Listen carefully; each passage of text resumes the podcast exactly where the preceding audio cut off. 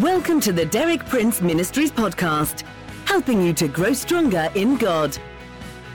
For more than six decades, best-selling author and Bible teacher Derek Prince has been a source of inspiration for millions of believers around the world. You too can benefit from his compelling biblical insights. And now, Derek Prince.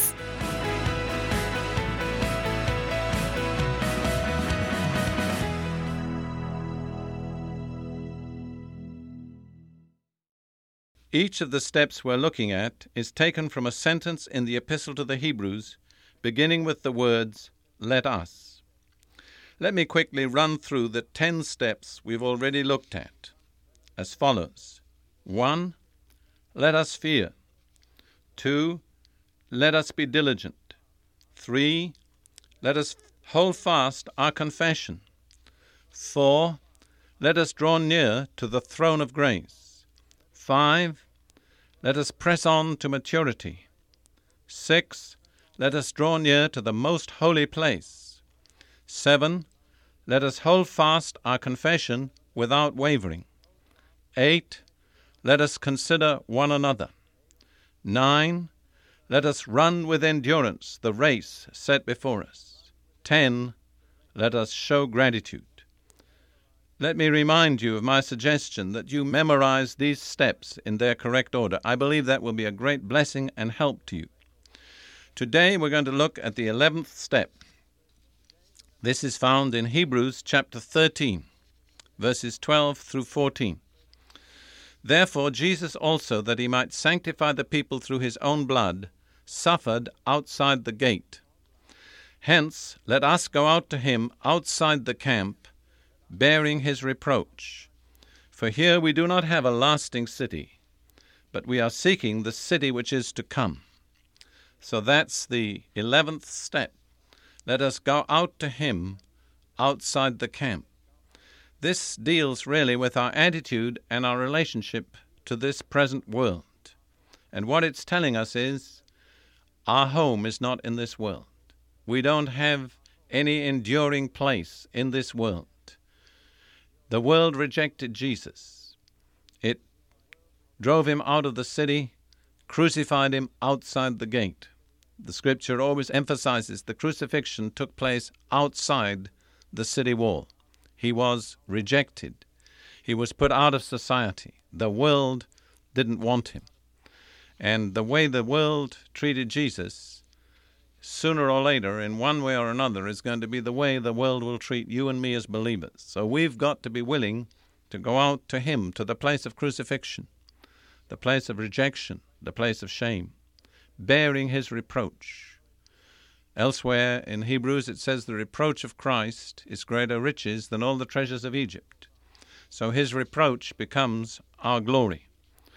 And then the writer gives a beautiful reason for here we do not have a lasting city. Other people may think this is permanent. We know it isn't. But we are seeking the city which is to come. I like that translation which says the city. It's one specific city. The King James Version, I believe, says a city. But this is the city. There's one particular city which is the destination and the home of all true believers. That's where we really belong. Now, two chapters earlier in Hebrews, Hebrews chapter 11, the writer has given a kind of honor roll of all the, or many of the great saints of the Old Testament, emphasizing their faith. And then he says about them in verses 13 through 16 of Hebrews chapter 11 this All these died in faith, without receiving the promises, but having seen them, and having welcomed them from a distance, and having confessed that they were strangers and exiles on the earth. For those who say such things make it clear that they are seeking a country of their own.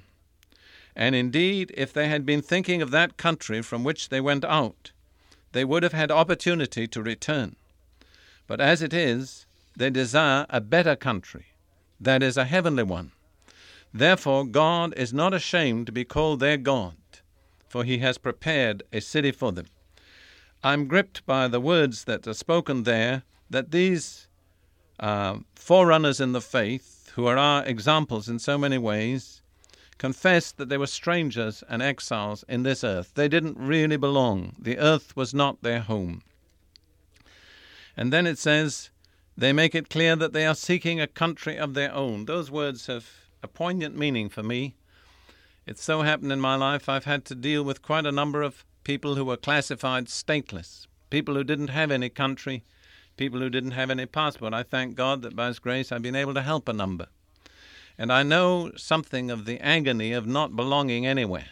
I suppose there are multitudes of refugees in our world today and in the previous generation who went through that agony of not belonging, having no permanent place of their own. But these people that we're reading about were seeking a place of their own, but they didn't seek it in this world.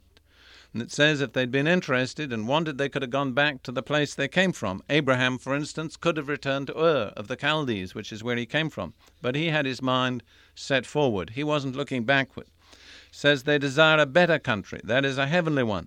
And then that beautiful sentence, therefore, God is not ashamed to be called their God. When we identify ourselves with God and His city and His preparation for us, then He's proud to be our God. I think that's beautiful. And it says He has prepared a city for them, for us. You see, commitment to Jesus requires identification with His cross. We have to go out to Him, to the place where He was crucified. And commitment to the cross of Jesus rules out two things the first is pleasing self, the second is pleasing the world. Let's look at for a moment at what the New Testament says against pleasing self.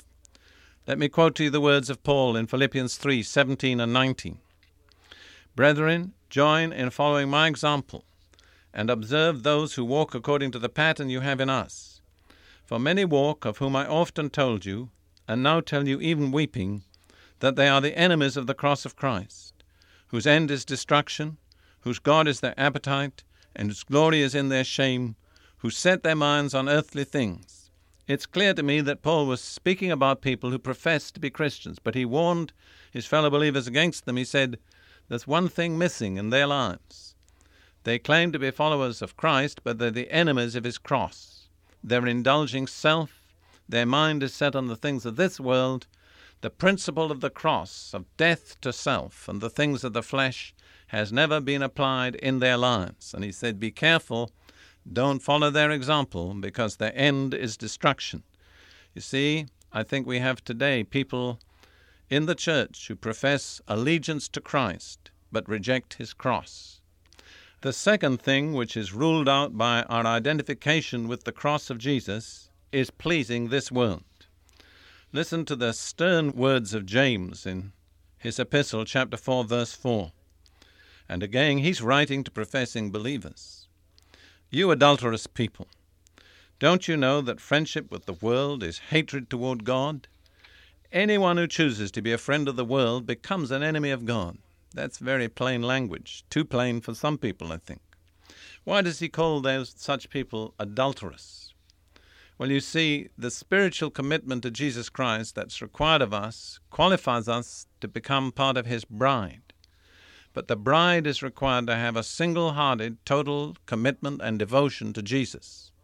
And if that commitment and devotion to Jesus is infiltrated and adulterated by the love of this world, then we are spiritually adulterers. We're not faithful to the bridegroom, Jesus Christ. So to try and be friendly with the world is to become spiritually adulterous. Then listen to the words of Jesus in John 15, verses 18 and 19. If the world hates you, keep in mind that it hated me first. If you belong to the world, it would love you as its own. And when the world loves us as its own, that's a pretty dangerous sign that we don't belong to Jesus. As it is, you do not belong to the world, but I have chosen you out of the world. That is why the world hates you. That's plain language. We need to give heed to it. What then should be our attitude in the light of these plain facts and statements of Scripture? I believe the right attitude is expressed in the words of Paul in Galatians chapter 6 verse 14. But may it never be that I should boast except in the cross of our Lord Jesus Christ, through the which the world has been crucified to me, and I to the world. Those words make a deep impression on me. Let me never boast, let me never place confidence in anything ultimately but the cross of the Lord.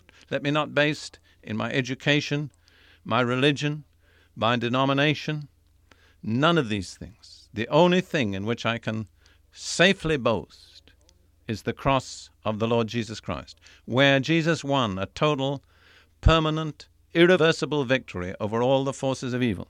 But through that cross, the world is crucified to me, and I to the world. The cross sets an absolute mark of separation between the people of God and the people of the world. When we accept the principle of the cross in our lives, we don't belong to this world any longer.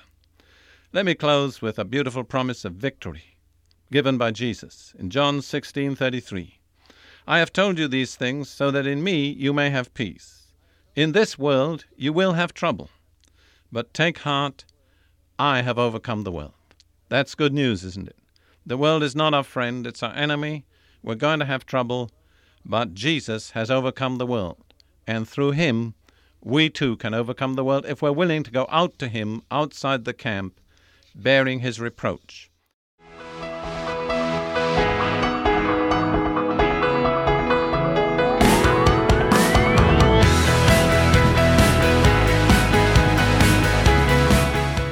Thank you for listening. For more inspiring teaching, visit our website at dpmuk.org forward slash podcast. And like our page at facebook.com forward slash dpmuk to join our online community.